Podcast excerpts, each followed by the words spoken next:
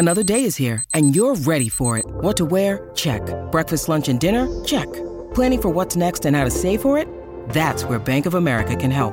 For your financial to-dos, Bank of America has experts ready to help get you closer to your goals. Get started at one of our local financial centers or 24-7 in our mobile banking app. Find a location near you at bankofamerica.com slash talk to us. What would you like the power to do? Mobile banking requires downloading the app and is only available for select devices. Message and data rates may apply. Bank of America and a member FDIC. When you need mealtime inspiration, it's worth shopping Kroger, where you'll find over 30,000 mouthwatering choices that excite your inner foodie. And no matter what tasty choice you make, you'll enjoy our everyday low prices, plus extra ways to save, like digital coupons worth over $600 each week. You can also save up to $1 off per gallon at the pump with fuel points. More savings and more inspiring flavors make shopping Kroger worth it every time. Kroger, fresh for everyone. Fuel restrictions apply. Does picking an outfit have you running a little too fashionably late? We get it. Great taste takes time. That's why Drizly, the number one app for alcohol delivery, has your back with the largest selection of beer, wine, and spirits delivered in under 60 minutes. Convenience never goes out of style. So if you need to spend some extra time in the mirror instead of at the store, download the Drizly app or go to drizly.com. That's D R I Z L Y.com today.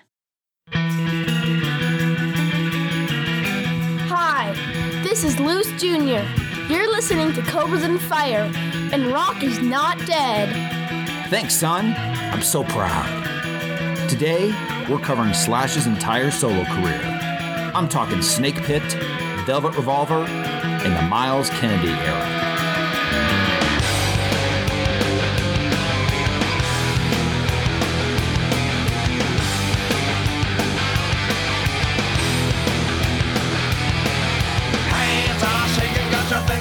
Trigger. Jesus, say you're planning gonna figure it out. Somebody ring my table before she come. A motherfucker said to leave a look out. Ain't nobody melting, but the swamp just want to find. It's the alien infection that's succumbing to crime. All these sentimental heroes and these consequential angels wanna run it with the devil,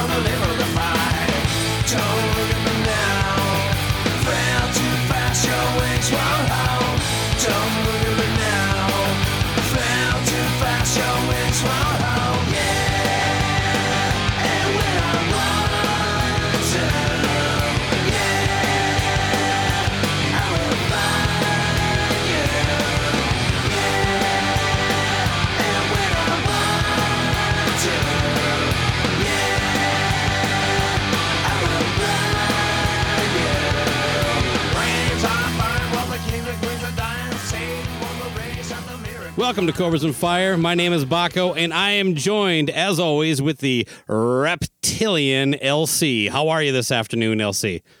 I am uncoiled, uncensored, and ready to go, Baco. glad to be glad to be out of my box. Glad to have you back on the show. Now, though, it's been a while since we've actually done one of these where we weren't drinking coffee. I'm actually going to enjoy a Coors Light if it's all right with you. Ooh, yes.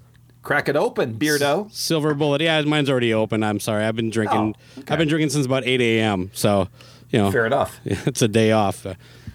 That's right. We're going to be back to actually adding alcohol into the mix, not just caffeine and bean water. Excited! I'm excited to talk to you again. It's been a while. I've been, I've been, uh, you know, I'm, I'm, I'm, I'm afraid of grunge, so I've been hiding.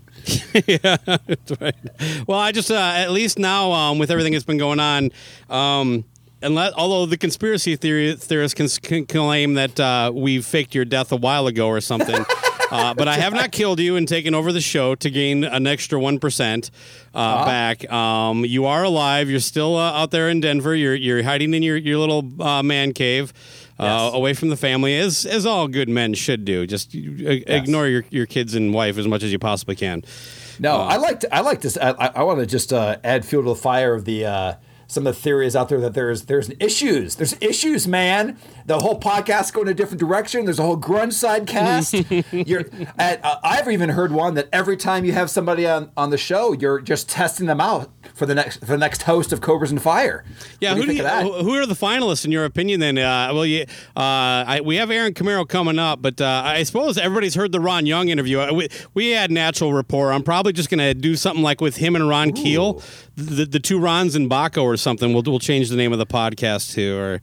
That'd be great. Yeah. They could- so basically, you could you could introduce them and let them fight about politics and just turn off your mic. Maybe they could be my Rontourage. Ooh, I like it. Hmm. Oh, two Rons? Yeah. Perfect. Oh my God. Yes, the the two men that like to, to talk the most that are like uh, uh, lead lead posers of their band or whatever he puts his title as. Yeah, on, uh, yeah. it's on his Facebook page. But no, great great Ron Young interview. Super fun. Another example of of of a conversation with somebody that I knew nothing about going into it, but had was highly entertained um, as an example. Plus, again, props. Uh, in all reality, there is no riff. I have been enjoying listening to the grunge side ca- ca- sidecast as well, and the bonus content interviews that are connected to them. So, hopefully, everybody out there is enjoying both sides of the Cobra and the Fire. Yeah, I mean, other than spreading the rumors that there was a rift, I haven't heard anything about a rift between us. So, Oh, that, I've been just constantly messaged. Why is it over? Where are you? What's going on? You know, what's the power struggle? I've been So getting the other me. stuff. It's like this is better. Uh, Finally, the talent shines. This is how I wanted Uh. it for years. I've listen. I've been waiting for that. Uh, As always, I say, any any idea on the show that's good is yours. I just steal and, and, Yeah, uh, yeah. and use it. Right? Of course. well, that's I like to think so. Um, uh, I would like to touch on the Ron Young interview a little bit because we got kind of serious at times and a little political. Uh, I, I appreciate the fact that uh, people really. I, I- I thought I'd get a lot of shit for that, but uh, for the most part, people either liked it or maybe if they didn't, they just kind of checked out for an episode. So maybe we have listeners that are grown ups and don't need to like get into a pissing contest because they they don't like it.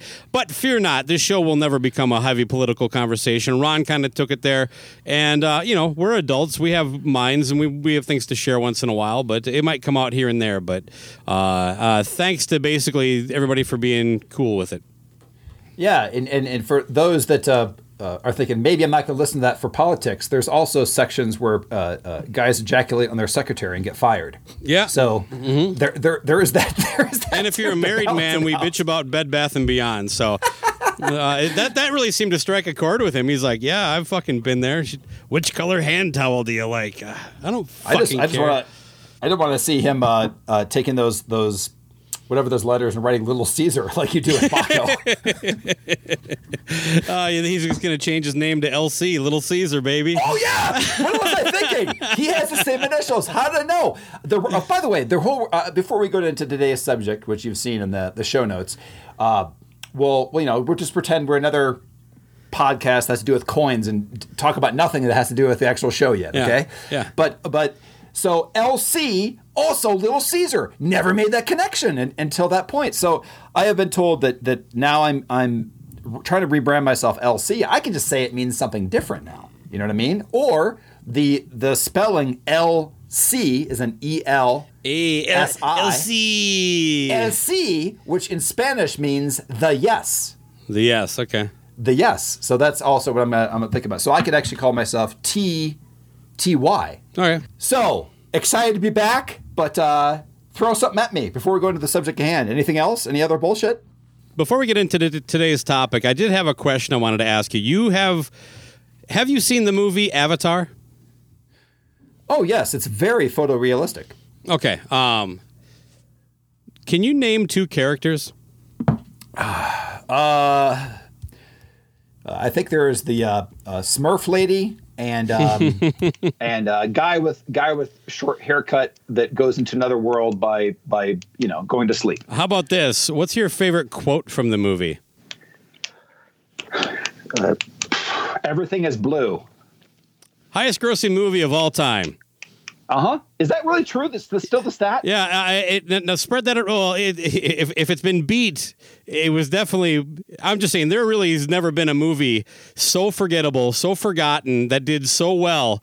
Uh, I, I've only seen the first half hour, and I, I, I can't remember the, the generic ass name they had for the land, like Imagination Land or or you know uh, Rainbow Cornucopia Land or whatever they, they named the dumb thing.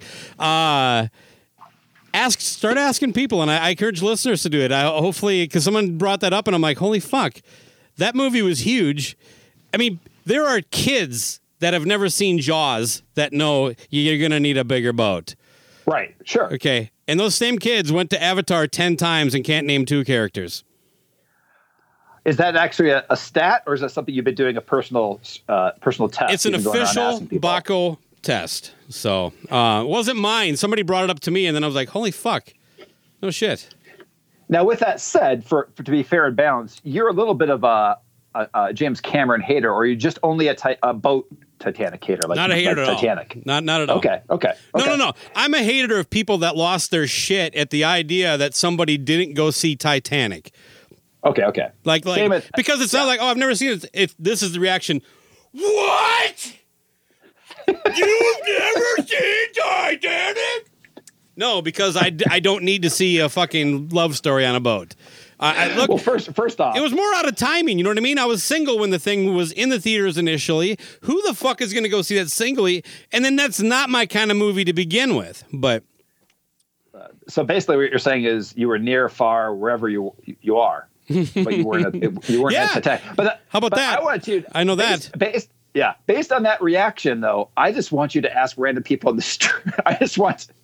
I want you to go to people in the street and just say, by the way, I've never seen Titanic, just to see if somebody goes, What? I bet it would happen quicker than you think. How about this? I, I'll do the opposite. I'll go up to people like, "You ever seen Grandma's Boy?" And they're like, "No." I'm like, "What?"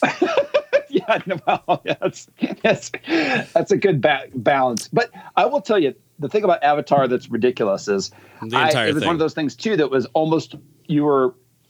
I think it's the same thing you say about like some certain Kiss songs. There, there, there are certain songs that are insisted upon you, like you must Yes. like this, like like that. Same with Avatar. I finally broke down and saw it, and I was just like, and I'm a Cameron fan. I love T two, all this stuff like that, and uh, Aliens is a top top probably a top five movie. There you just- go. Those are great movies.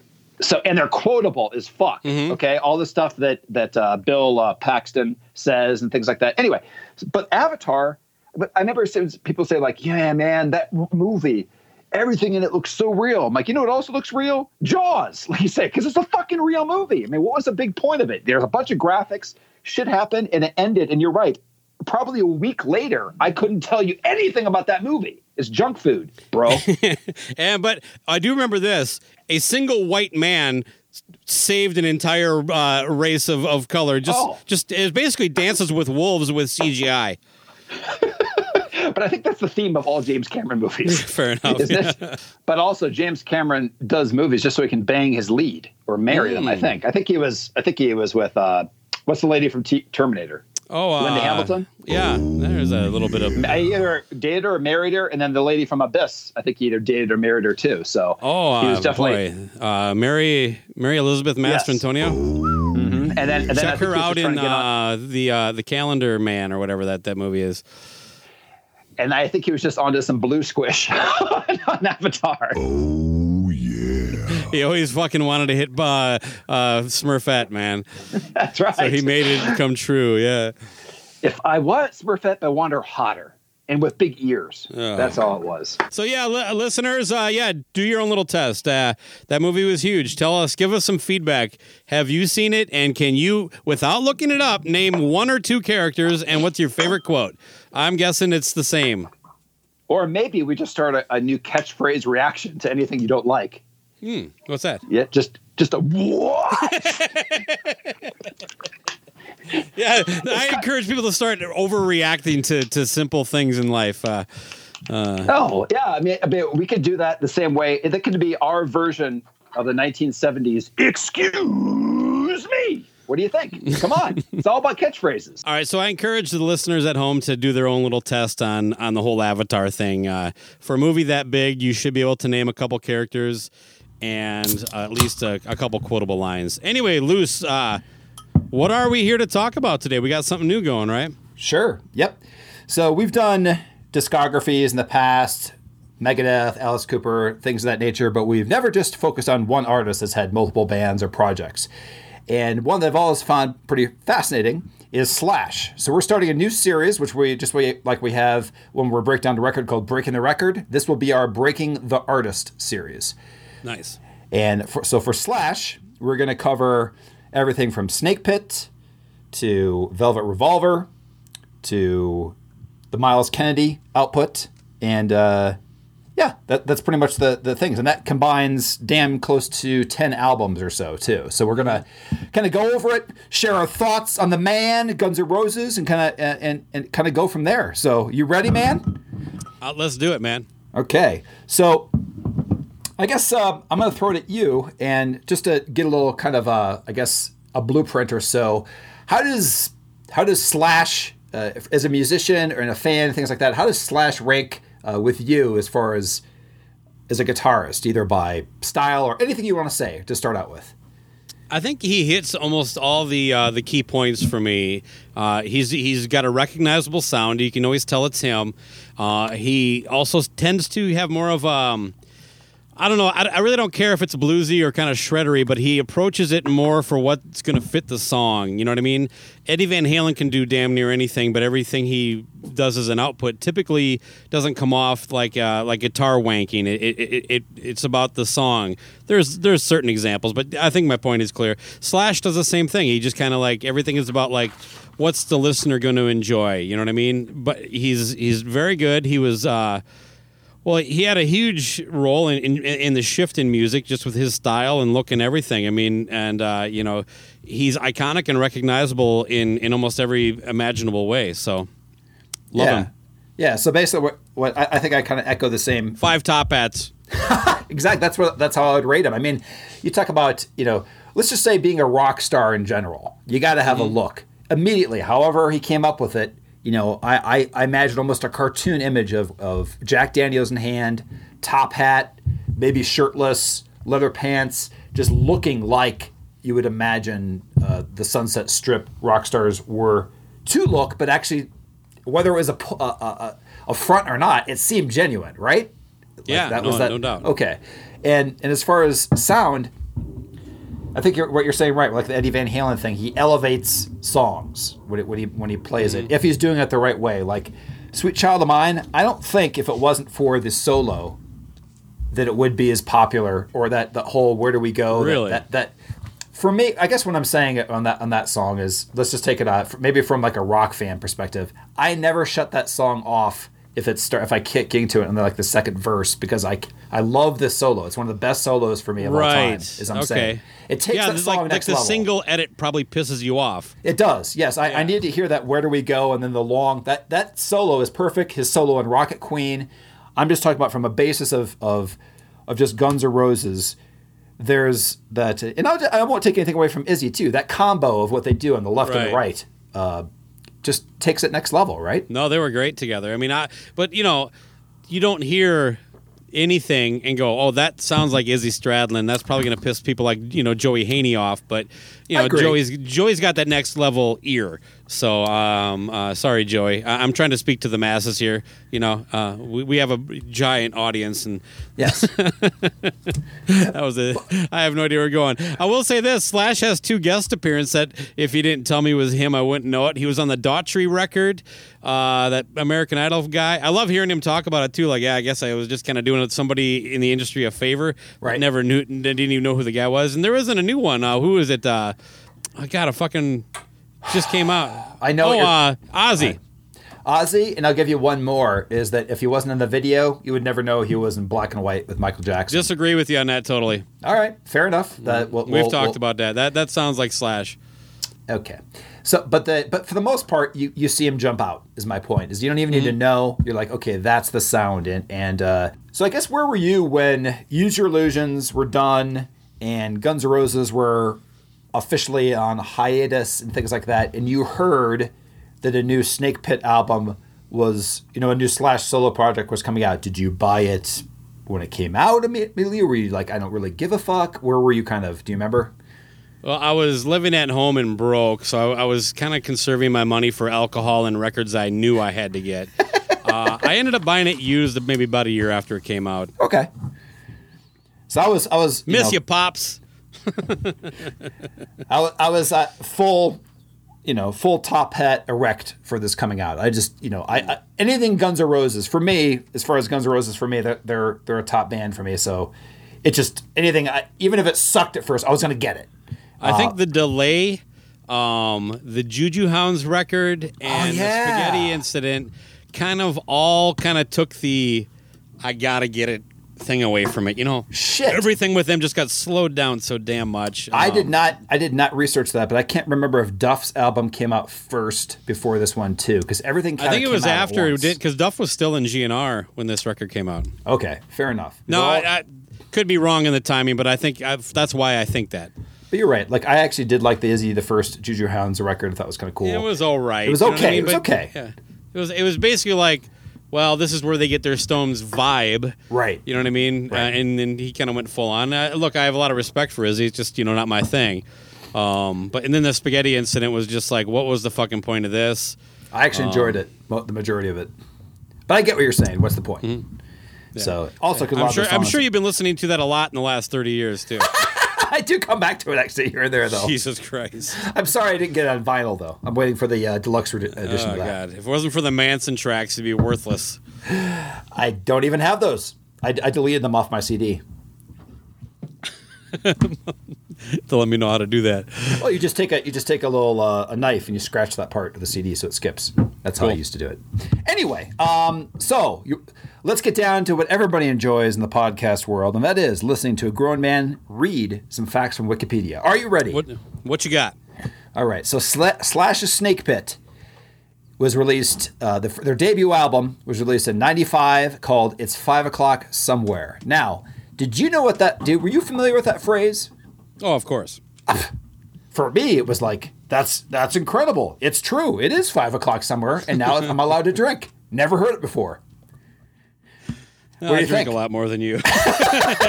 okay, so I've that was my introduction to that. And I was like, just Jesus. My dad man. was an alcoholic. I heard all the stuff. Uh, you know. Uh, no, yeah, I definitely. There was a whatever. I, I've known the. I don't even know where I would have first known that phrase. It's so long. Gotcha, gotcha. But um, so uh, But you just gave the the uh, the listeners a spit take. Yeah, I did.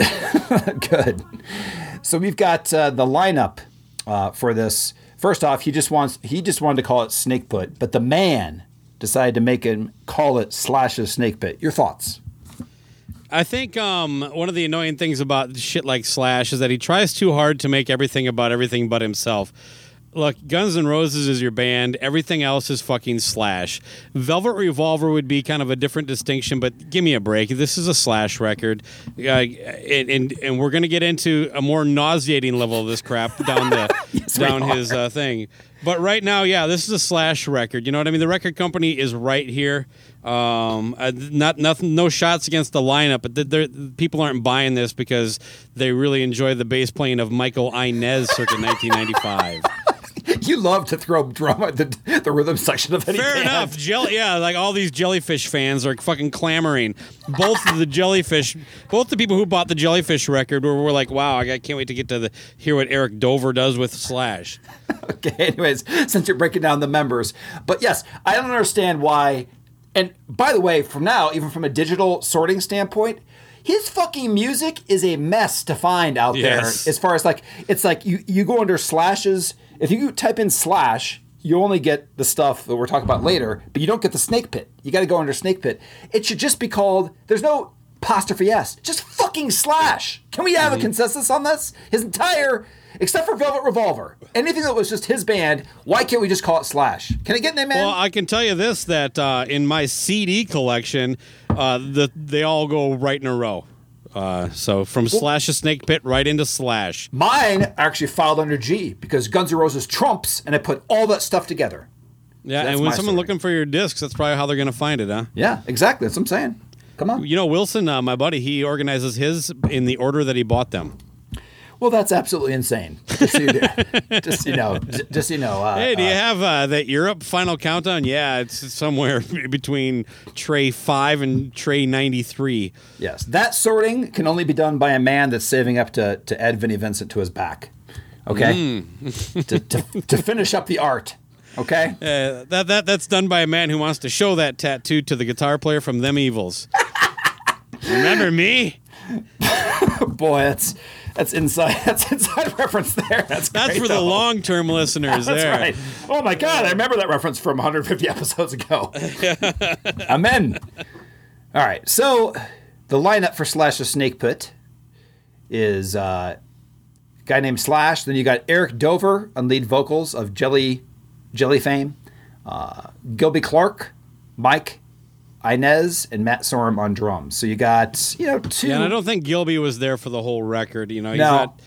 I mean, he is pictured in the CD, so maybe I don't know. he's got a lot of writing credits here and there on a few and things like that. But um, I guess al- but you, you also you got Mike Clink is the is the producer, which I also got and Steve Thompson, uh, Michael. How do you say is Barbiero?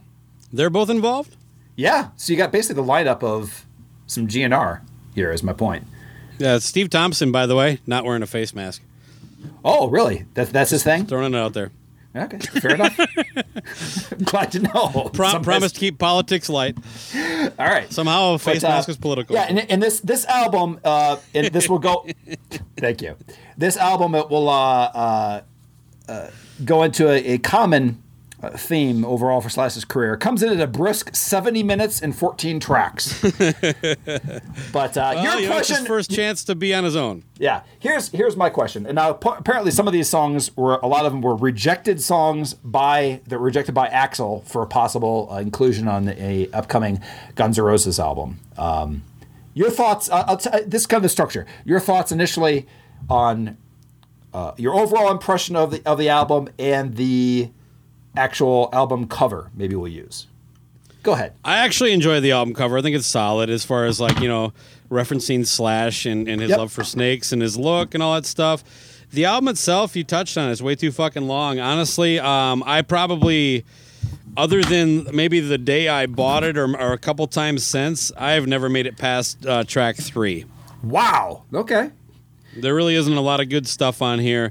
Uh, it, it it just it's hard to it doesn't keep your focus. So if there is some gems at like 10, 11, or 12, you're probably already asleep. Um, but uh, yeah, I, there. But at the same time, neither can I. And beggars and hangers on are just incredible fucking tracks.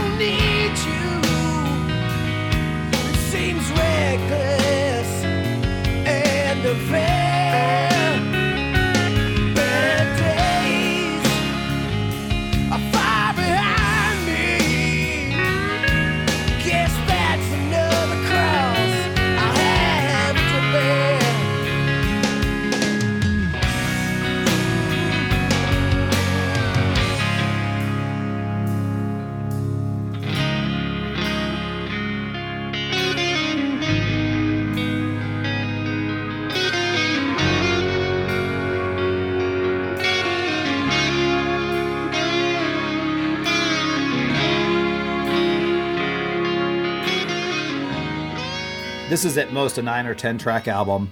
It's three or four good songs. The rest of it not so good. is that my review for all albums? Yeah, when I actually I, maybe I channeled loose cannon to to review this one. Yeah, I don't. Um, No, I actually enjoy. it'll be like cheap tricks. Someone will tell me I'm wrong, and, and then I'll like I'll have to go back and listen to it again, and then I'll be like, why the fuck do I keep doing this?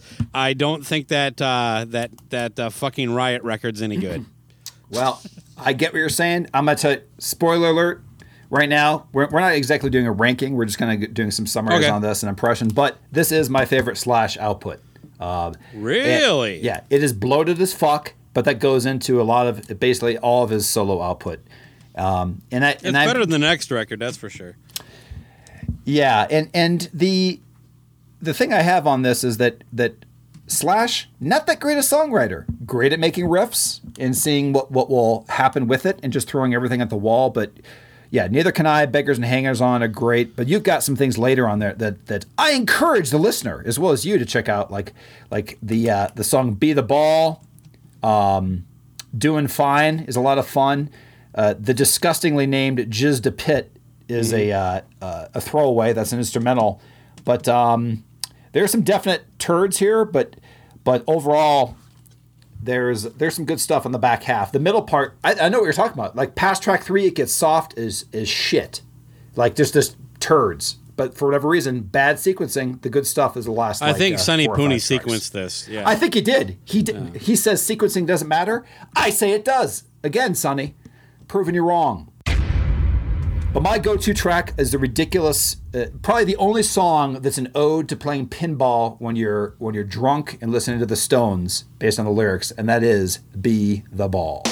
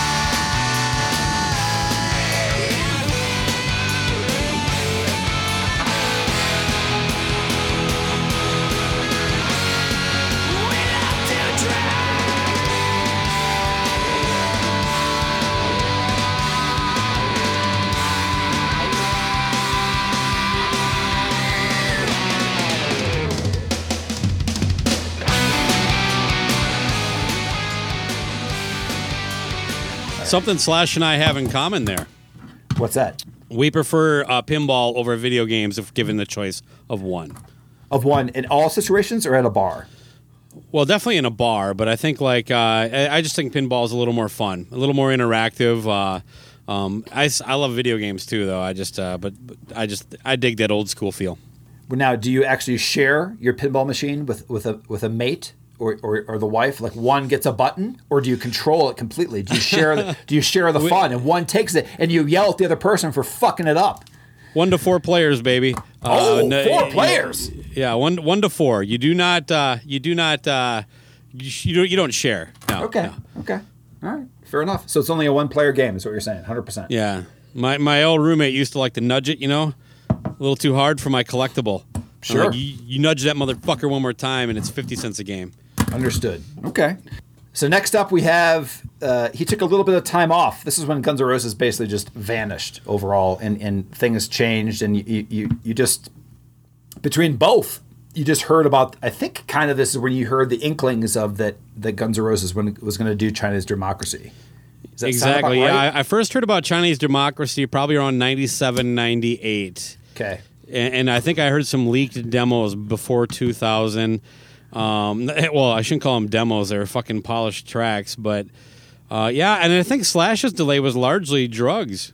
But for round two, he takes a, a nice, you know, good five years between albums. Um, uh, and he decides he's going to put out a second album called Slash the Snake Pit, Pit, but have nobody, true to our point earlier, from the first album except for him. Nobody is the same. So The entire another- band's different. Yeah. Yeah. So why not just call it Slash?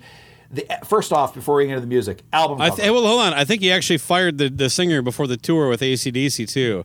And then yeah, he got sick because of you know basically drug addiction on the tour. So I know that that is part of it. So it's got so this lineup is Slash, uh, Rod Jackson. Who do you know anything about this guy? No, other than that, I, I think he was actually fired before the tour. Right. Uh, yeah, he, so I he think- did that. So different lead vocals. You got Ryan Roxie, which I'm only familiar with being in Alice Cooper's band. Yep. Some guy named Johnny Griparic on bass, which is such an unknown name that he doesn't even have a hyperlink on Wikipedia to other projects. He's the only person there. Then you got some name named Matt Laug on drums. So an Yeah. all-star lineup, obviously, definitely needs to be a band project, not a. I've always gone on the theory that whoever a, a typeset this just flipped up the N and got it upside down, and now it went from lang to log. Oh my god, I guess so, right? Yeah, Jesus. this, it, shit was a mess for for Slash at this point. He was dealing with most of his basically all his demons were catching up to him. You know, after about a you know a decade of being a hard partier. Yeah, so so so prior to this album's release, though, uh, Snake Pit actually, I thought that'd be kind of cool to see, but uh, they supported ACDC on their Stiff Upper Lip tour from August to September. Uh, followed by their own headlining tour of theaters. But they only played on the first two shows after fi- fa- uh, excuse me after falling ill and checking into a hospital in Pittsburgh. Slash was ordered by his doctor to stay home to recuperate, reportedly from quote pneumonia. Can we do translations for pneumonia? Yeah, throat problems for if you if he was a singer, it'd be throat issues. But Yes, uh, but later revealed uh, that he had suffered from cardiac myop- myopathy caused by his years of alcohol and drug abuse, with his heart swelling to the point of rupture. Holy balls! Uh, so he also oddly uh, co-headlined three shows with Billy Idol. So things were random for for Slash at this time. also riding high at that point was Billy Idol. Yeah. Yes, exactly. That's that's uh that the place is just breaking attendance records between both. but uh but no. So first off, album cover. Uh, it's okay. Whatever. I don't like it at all. I think it was a big fail. It's it looks like those you know when you're uh you're at one of those fairs and somebody wants to do your picture for uh 20 bucks and you laugh about it, you and your girlfriend or whatever. That's that's what it looks like to me. That's like you know. It kind of reminds me of. Did you ever watch uh, Good Times? They had that painting at the end. there. Dynamite. Yeah, that, that kind of reminds me of that kind of level of artwork. Maybe that's what Slash was going for. Yeah, I don't know, but it's uh exactly. It's like you could recognize Slash in this drawing and nobody else because this is a bunch of random dudes that that play in this album. Not a good cover. Um, I remember getting this, and actually, my impression of this album was your impression of Five O'clock Somewhere. I listened to it maybe once and completely forgot about everything until years later. He had like a live album that featured some of these songs when he started playing again in the uh, mid 2000s, like going on tour. Yep. There are actually some a couple great songs on this album, and I'm not, I'm not sure if you agree. Do you, are there any standouts here, or is this a f- complete? Well, yeah, to you? me, the opener, uh, "Been There Lately," is is Hell that yeah. would have been a fucking killer uh, Guns N' Roses tune.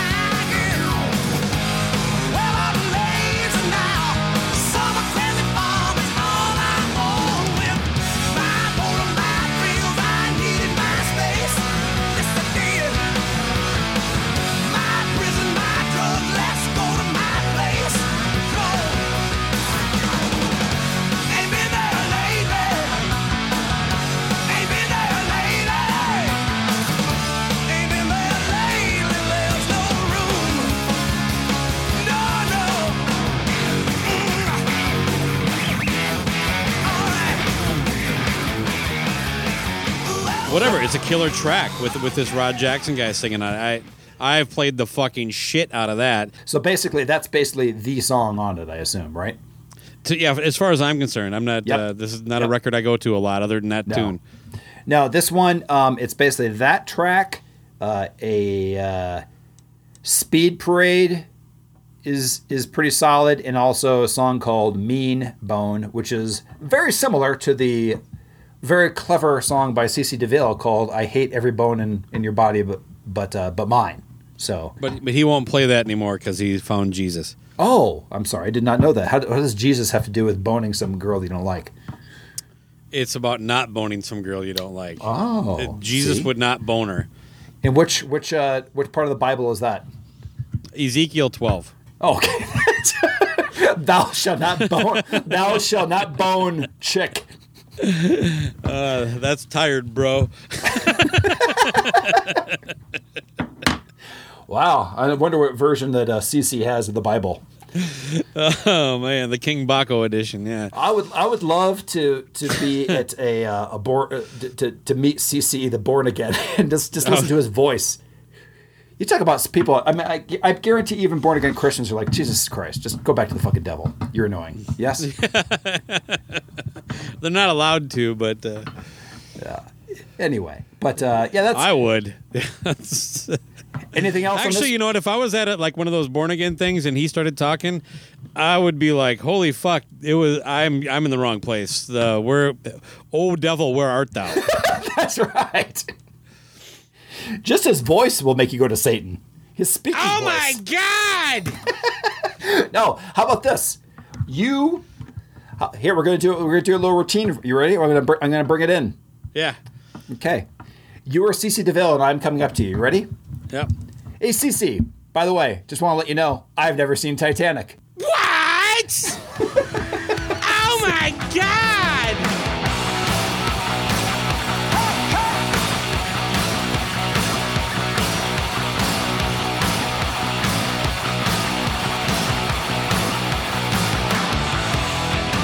Dissing me.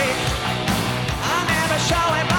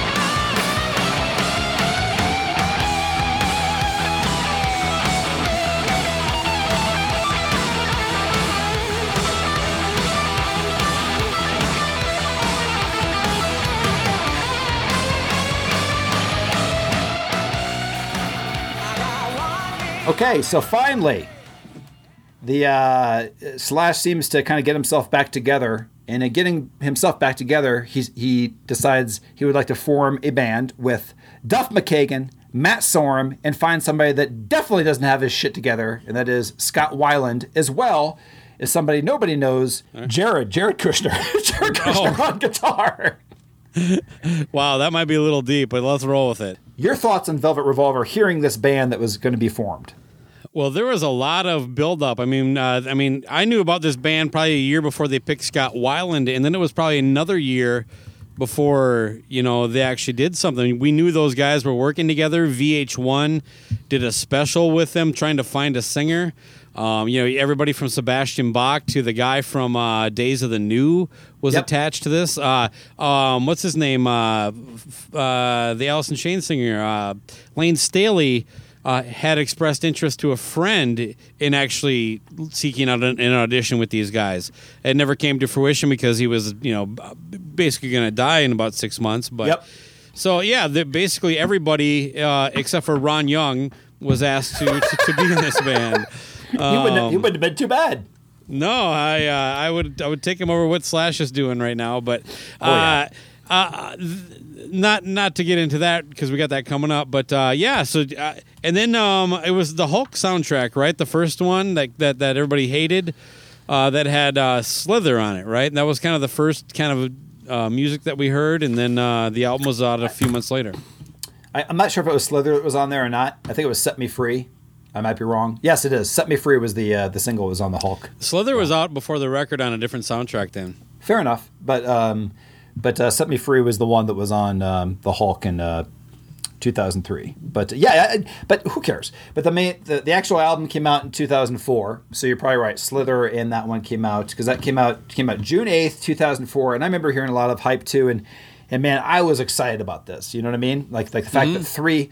I mean, if you think about it, it's pretty much the same thing as the Guns N' Roses reunion now. Obviously less Axl, but you have three out of the five that are together Right? No, I mean exactly. And I, but I was I was even though being a Stone Temple Pilots fan, um, I was like really because I was kind of hoping that they went with some different, maybe not a known vocalist or, or something like that. That I was like, okay, I'm with you. I was underwhelmed when I found out that was the one they went with. Um, and frankly, when I first heard "Set Me Free" and "Slither," both tracks were like, eh. Set Me Free definitely, and then Slither I was like okay, but it's never been. That's like their go-to. It like, blew up for me. Yeah. I mean, it it, Right. it it got to the where I was like, "Fuck, this really is a killer tune." yeah the, the riff the riffing but it but but at first you're kind of like okay is he gonna do this is he gonna so i guess my question is was velvet revolver we're talking the two albums but the first one do you think velvet revolver the first one contraband which by the way when when they mentioned the name contraband you were familiar with the band contraband from back in the early 80s right the little super x Yeah. group i thought that was kind of did you like that title i was like eh I was okay with it. yeah, okay. Um, but I did like the name of it, and I, I guess it was kind of surprising that you didn't notice. But I was like, okay, Velvet Revolver is the same thing as Guns N' Roses, kind of like you know, velvet, something pretty or soft or whatever you want to say, and a gun. Did you make that connection? It doesn't sound like you did. No, not at all. No, no. Okay. Um, that's a, a pretty astute observation. Uh, it seems obvious now, though. Right. Did you do you like? Did you like the name? I like the name. Were you like eh, or did you like the name of the band? It's okay. It's not my favorite name. I, I I think Guns N' Roses is a better name. Velvet Revolver. They could have done worse. Okay. So I don't hate it, but I don't love it. So it comes out. You listen to it in full. Great album cover. Great album cover. I like that because it had it, it was it was modern ish, but it still kind of alluded to, you know, the '80s and stuff like that with a, a woman on the cover and the you know the little holstered weapon. Almost nothing really grabbed me from it though musically. Like when my, the first few spins, I actually set it down for a long time. But the uh, the the more time went on, the radio would, would actually start playing some of these other songs like "Fall to Pieces" and stuff. The more I started to like uh, Slither. Then I all of a sudden I got to go back and check that record out, and then yeah, it's kind of fallen in, and it's like it's really a, a killer rock record, man.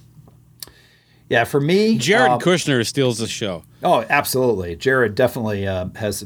Without him, he kind of, he's the, definitely the glue that, that keeps that keeps it all together.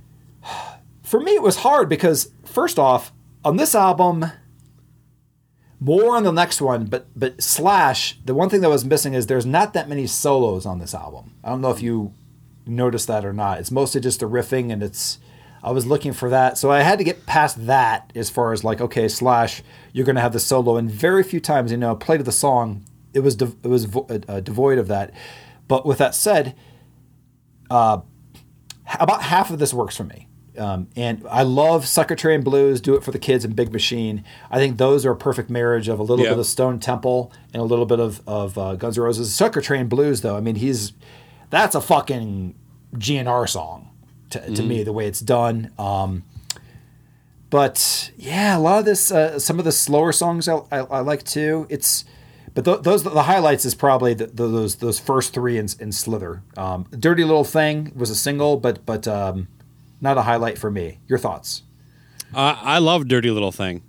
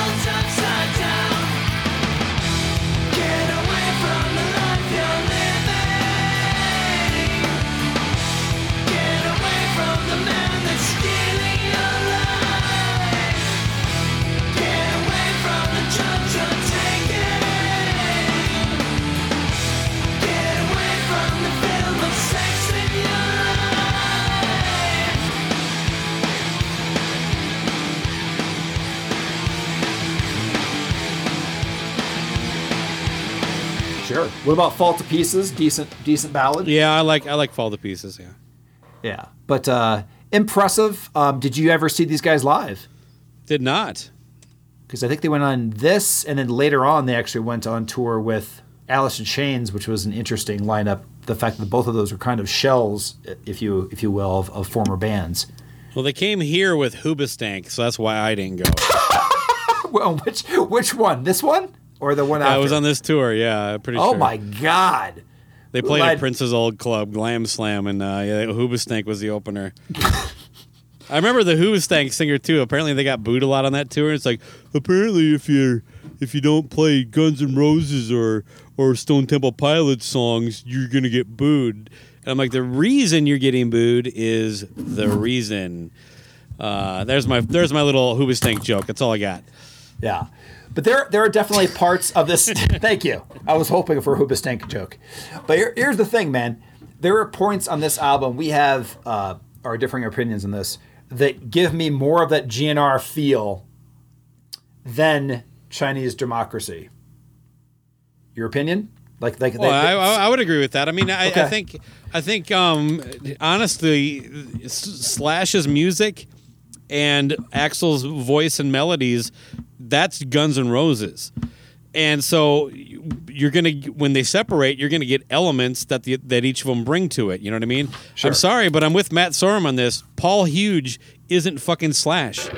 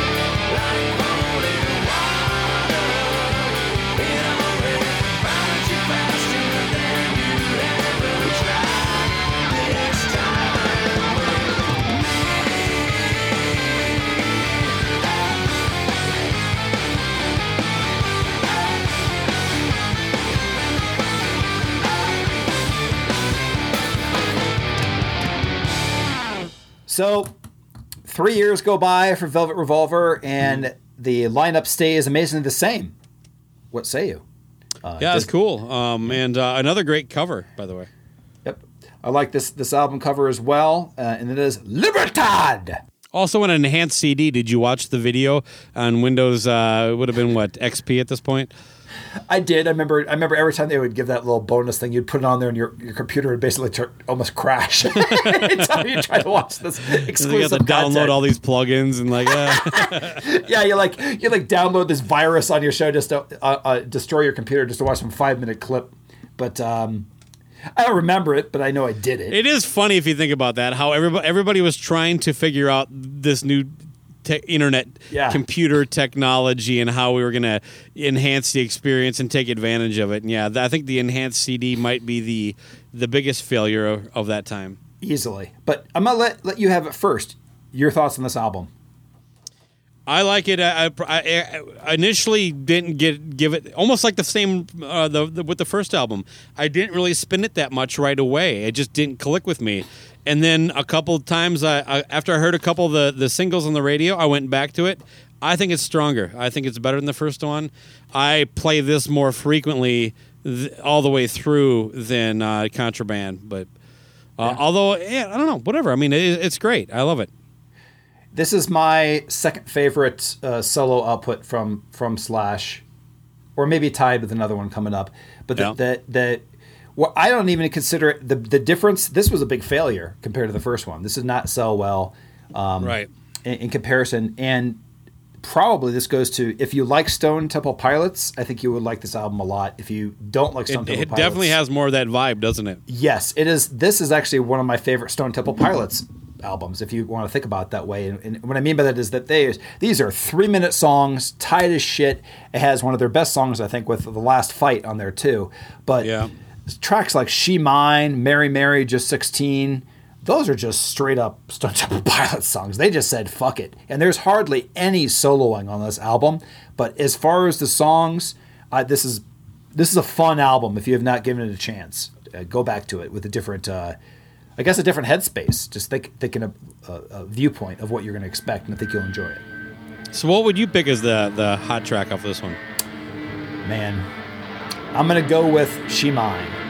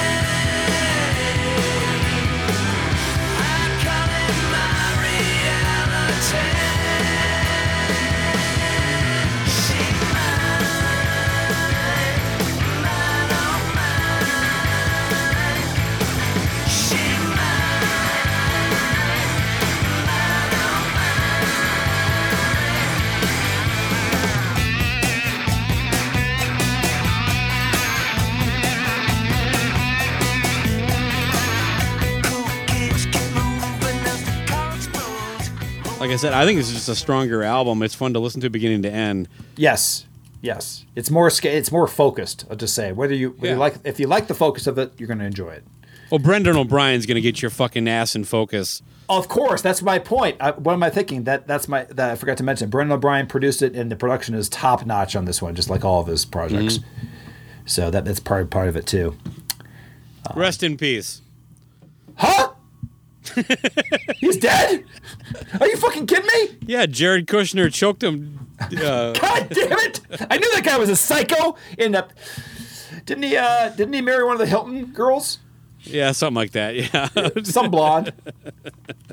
I'm sorry. Yes, he did. Now we're, we've given Stephen Young or Steve we've, Stephen Young. We've given Steve Michael a heart attack at this point. Steve, These facts are all wrong. Are are are they fucking with us, or Yeah. are, do they really think that Jared Kushner? So, but but let's let's let's move forward, and that is that. Uh, uh, you know, um, I'm going to say I, I don't have my notes in front of me, but I'm just going to say that Scott Weiland's uh, issues uh, ended Velvet Revolver, or they just went on to something. Absolutely, and remember? it, it, I remember I was really hoping they would find a new singer and keep going because I liked what they were doing. In hindsight, I, I think uh, it's best that they, did, they, they just didn't yeah. leave it as what it is. You know? Now, let's move forward to what is usually a terrible idea, and that is to have an artist that puts out an album with various lead singers. Um, and that is this simply what, what a great idea. What did, what did you decide to call this project? Slash. Damn straight. And it's called R and Effin R. Rock and fucking roll. It's fucking actually roll. not titled. It's just- it's just called Slash. That's fine, but it says rock and fucking roll on it. I always thought that was the title, but you are correct. It is just called Slash. First off, album cover.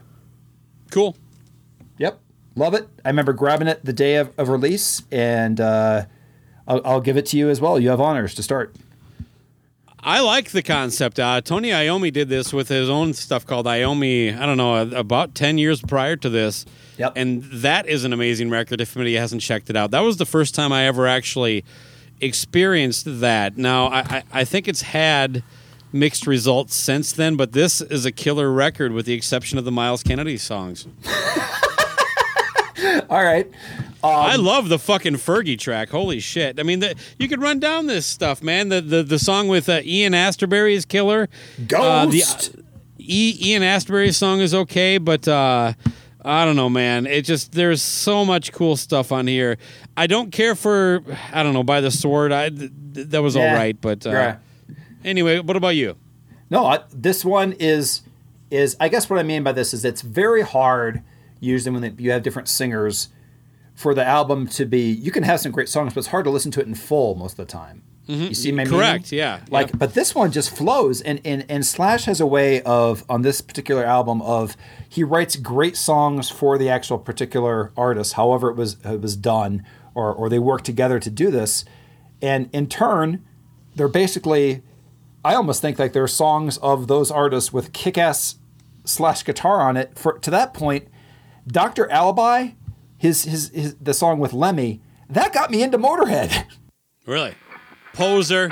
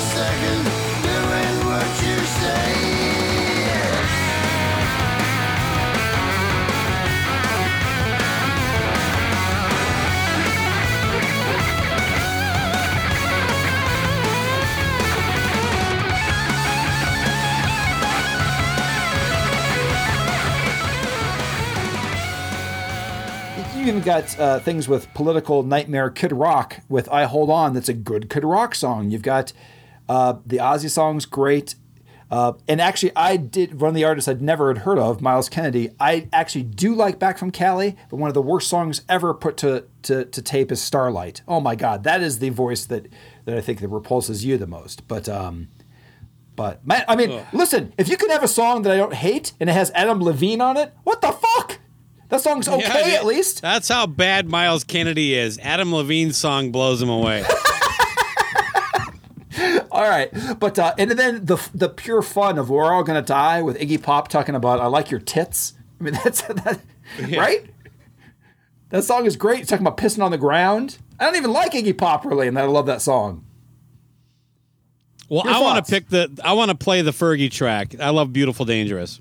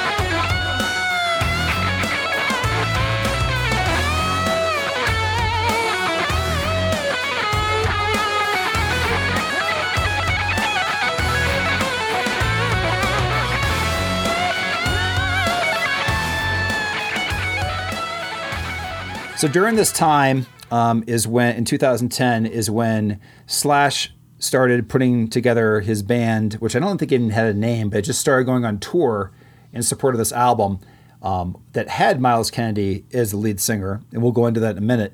But their set list, first off, did you ever see Slash with Myles? I did not. No. Okay, I've seen him three times.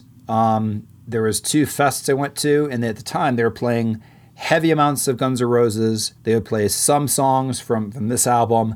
They would play some Velvet Revolver, and they would play some Snakepit. So for me, it was pure boner uh, fuel because it, it hit all these different eras in one. And for the most part, at the time, I was okay with Myles. Uh, in, in he was able to ape enough live, and actually the their live uh, uh, band is, is is pretty kick ass. So I've always had a good time seeing them live. So my point of telling you that is I saw them in 2010, I saw them in 2011, and I was excited actually when they said we are going to come out with an actual project with this guy that I've seen live uh, at, at the helm. I was like, okay, this sounds all right. Uh, and uh, so it comes out, and what's the name? First off, what's the name of the band, Baco? Do they call it Slash, or what do they call it? Uh, they called it Slash, featuring Myles Kennedy and the Conspirators. So it's got way too goddamn many names. You know what I mean? Unbelievable. Who approved this? Slash? It's either, listen, it's Tom Petty and the Heartbreakers, but it's not fucking the guitarist plus the guy plus these other guys. Come up with a name.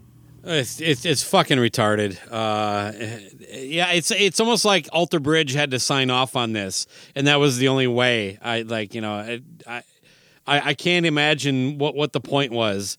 Um, it- it's like first of all, it's just Myles Kennedy.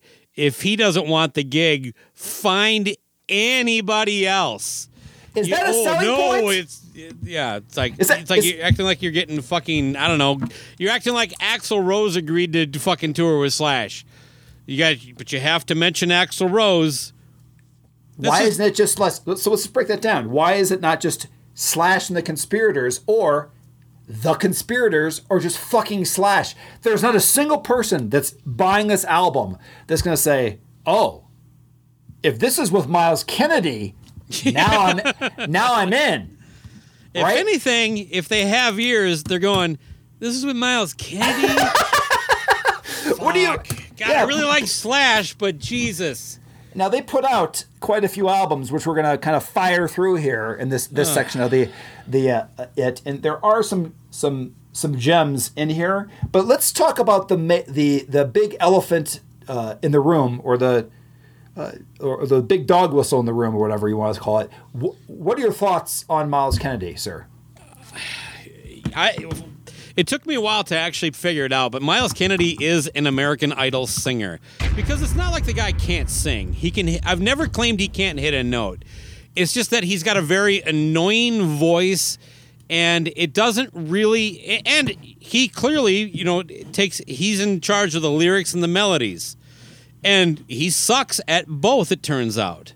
Uh, I'll tell you what. Do this for me, Luce.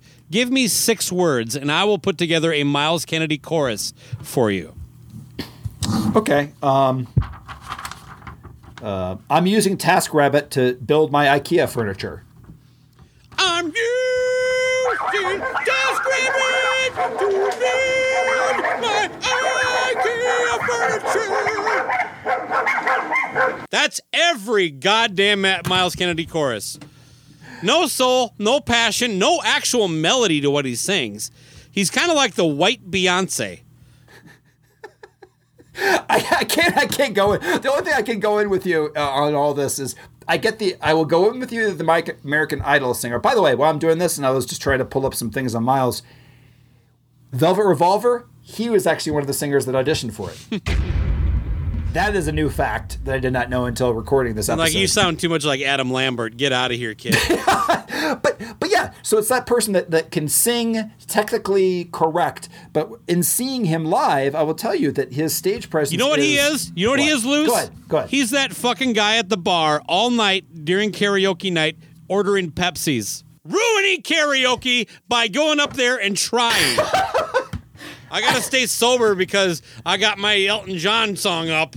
Oh, okay. So you see, he's pacing himself, and he's like he's respecting the art and stuff like that. Yeah. Yeah, the But art of karaoke is Right. about drunk girls sounding like shit, and he's up there trying. Well, I can That's tell. Myles Kennedy.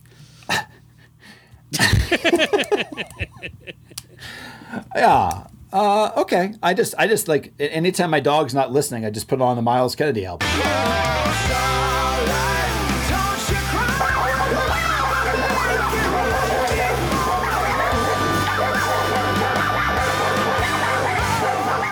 He is the human dog whistle. I've said. Yes. So with Myles Kennedy, though, from from uh, 2012 forward, they put out three albums and a couple live things and, and things of that nature. And actually, they put out that live album is the one that reminded me of those great like "Been There Lately" and stuff like that that I completely forgot of.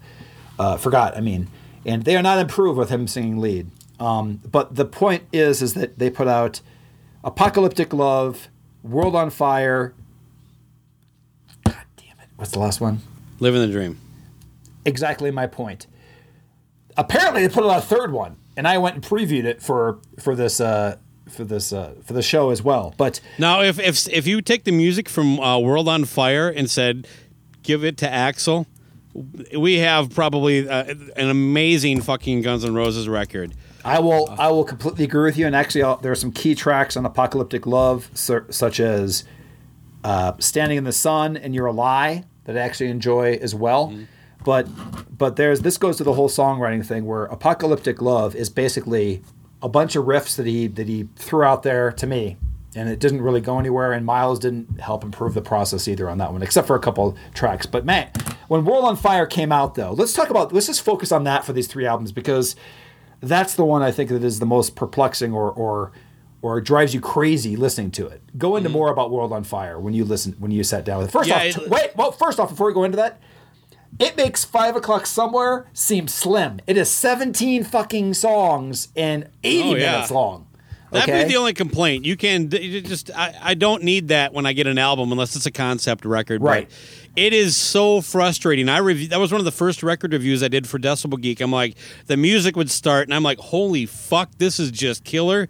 And First then thir- Myles would come in. seconds. Myles would come in and talk like this. This is the way every verse I do goes.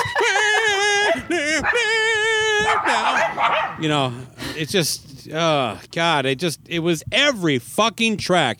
It's like, can't this guy write a, get a, get somebody who knows melody, get Desmond Child to come in and say, you only need five words here, not eighty three, you know, or Yes. syllables, I should say, syllables, not words.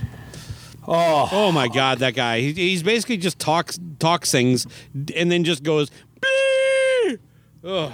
I will take the other side of it, and I am not a hater. There's times when I actually, I don't know if it's like or tolerate. There's certain times Isn't he singing works. for Warrant right now too? I don't think that that's true. I think I think that's the other guy, the guy that did backup for Ozzy. What's his name? Come on, what's his name? Uh, it's. Styles Menady. Robert somebody or Robert Mason, yeah, the, Robert the Myles Mason. Kennedy of 1990. Yes, okay. Yeah, so I I'll go with that. But the but I mean, So just, I've pissed off two groups of fans. That's fine. But the title track, World on Fire, Automatic Overdrive starts off like a song that you just think is off of Appetite.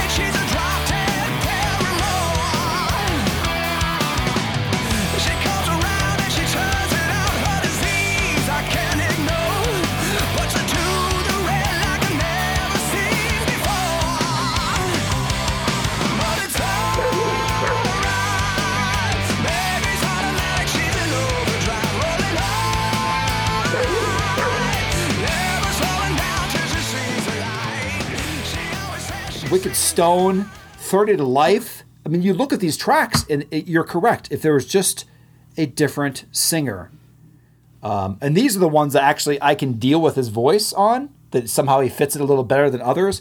But man, you are right. I mean, between there are certain solos on these these songs too that are just like, if only this was crafted. They did not know how good they had it. For the, No for that, shit. right?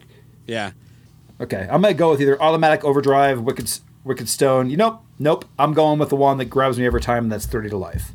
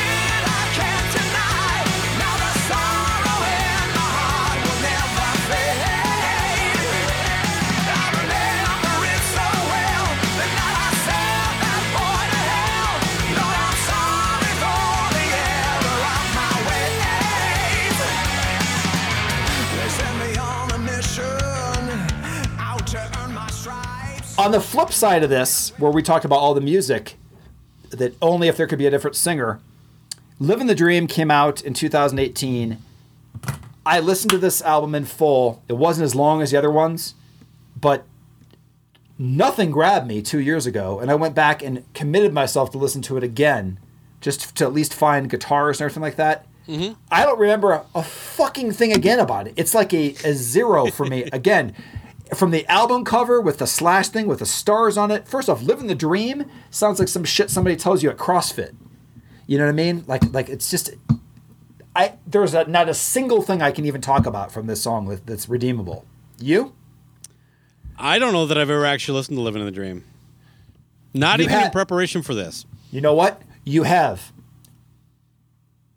That right there, that is better. The silence right there is better than this this this album. You don't need to. It's it's everything that's forget everything that was ever cut off of a Slash or Guns N' Roses album is on this album. And, and, and Guns N' Roses was basically starting their reunion thing with uh, I'm sorry, uh, Yeah. I'm sorry, Fonzie, uh, to to Canada there. Axl having Duff and Slash back in Guns N' Roses, not reunion. Um, I, I don't, I don't want to be uh, uh, get that wrong, but yeah, that was around the same. So it's, they kind of like tossed this out there quick, is all I'm getting at. Right. It was like why kind of Yeah. deal. Exactly. Yeah, it was, it was interesting the timing of it. But here's the thing that's more interesting. They actually went on tour with this last year. So in 2000, end of 2018, early 2019, they actually started touring behind this album. And like I said, I have seen them live before a couple times. And you know how I like to look up set lists. Okay. Oh yeah, well yeah, Love, love set lists. I like to know what I'm going to listen to before I before I see it. But I was actually really glad I did it this time. Here's the balls. You talk about the whole slash with Myles Kennedy and the conspirators things. No bullshit. What I told you about uh, that was appealing about the, the the live version of Myles Kennedy was the catalog that they drew from. No bullshit. This entire tour, 20 track set list. No Guns N' Roses. Only Myles Kennedy era songs are played on this live tour. They said in the announcement slash said, "We now have a wealth of great material. We're only going to play this band's material." Nobody in that fucking crowd is, and that is what what actually inspired me uh, it, that I've had this show on the back burner of what an interesting catalog of music to play that you have Snakepit, you've got Guns N' Roses, you've got some Myles stuff, you've got that solo stuff that you did on that album, and you got Velvet fucking Revolver, and you played none of it except for these three albums. What balls? he's like the Kevin Garnett of musicians, dude. You're the fucking star here. If there's you, it's clearly just catering to to Myles, and there's no goddamn reason to. I get the fact that you're not going to play, maybe play three Guns N' Roses songs because that isn't actually an entity right now versus before. And the fact that when I would Ooh, go, I wonder would if that has something to do with it. Maybe that was the reason. But that doesn't matter. But that means you can still play Velvet Revolver. You can play Slash Soul. You can play the Mm-hmm. Snakepit stuff. Those are the things. If you're a fan going this, you want to hear a little bit of all of it. And at the time, what made it so unique was the fact that I could hear, you know, Rocket Queen live or or or or whatever. I'd never seen that since like the early '90s and stuff like that. So that seemed like an amazing concept. I get that part of it. It's- but fuck that has to do with Myles. This has nothing to do with anything but it. That's why it says with Myles Kennedy. That's why they could actually have the balls. If you were Myles Kennedy and you or anybody in that band, you would say this is a bad fucking idea, right? Yeah, it- it'd be like Ace Frehley going out and only playing Todd Howarth songs. yeah. not not even Aaron Camaro would enjoy that show. Ace Frehley featuring Todd Howarth and Frehley's Comet. Yes, I think we've summarized. That summarizes this entire episode. Here's the thing: we hope today. I'm just trying Go to back to carry. Go back to your Pepsi's and karaoke night, Myles. The world Yeah. would be a better place. My earbuds would appreciate it. Yeah, go back to your Alter Bridge fans that like technically perfect, boring as fuck music. Mm-hmm. Sorry, Stephen Michael. And um, No problem. I don't even know if he likes them, but Yeah, that seemed like an easy, easy shot. Yeah, but the whole cheap shot. the whole thing about this is, is that listen, if you haven't delved into it, we hope this episode is at least a check By the way, if you're going to a festival, Alter Bridge going to be on between 4:30 and 6. I guarantee it. Yes, four thirty and six. they'll be right. They'll be right by by uh, Se- Seether and Chevelle. Chevelle. That'll be the warm up. So if you've ever need, they also call that nap time. they're, they're, they're big enough that there can't be too early, Nope. but they're going to be in that kind of sleepy period every time. Yeah. I don't know if you know this, but uh, Alter Bridge is now touring on the name Alter Bridge with featuring Myles Kennedy. It's like it's like Creed, but slightly less douchey, but only but it's actually is douchey. It's just more in secret, not more. Yeah, it's, it's it's secretly douchey. Yeah. Yeah. At least Creed was, even if you hated it, you remembered it. yeah, that's true. So here's the thing. I can name my, I can sing my five least favorite Creed songs. Uh, I can't, I can't sing one Alter Bridge tune. I'll say that that yeah, that is actually a compliment and, and a, an accomplishment as well. So so the thing is this, just like uh, uh, unlike Myles Kennedy, who omitted the rest of Slash's catalog to be played live, we want you, our loyal listener, just delve into a couple of the, the Snakepit albums, sample some Velvet Revolver, which you probably have known that from the other ones, the the solo album. You know, the, there are some key tracks from the Myles Kennedy uh, stuff that that I actually enjoy, but. Take a look at it. There's a shitload of songs besides just the Guns N' Roses era with mm-hmm. Slash in it that we should we, we that there is some gold in those hills, but you gotta you gotta dig a little bit. You Gotta mine it. All right, you want to get out of here? Yeah, it's time to go, man. Okay. Rock's not dead. It's featuring Myles Kennedy and the Conspirators.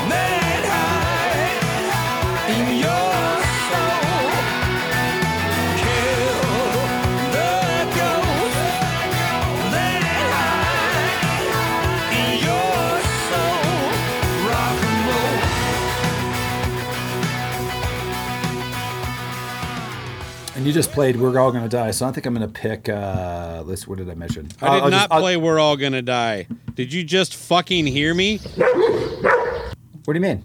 I picked Fergie. I understand that, sir. I You said said, no. I said I'm not going to pick "We're All Gonna Die" because you featured Oh. that in an episode recently. What you said oh, we just played it. Okay. Yes. Misheard you. Sorry. You okay now? Well, you had a history of like throwing in the wrong track when I picked something. The one thing that actually really wanted to play and feature, that'd be the one that you would slip in fucking sabotage. It's NFL draft season, and that means it's time to start thinking about fantasy football.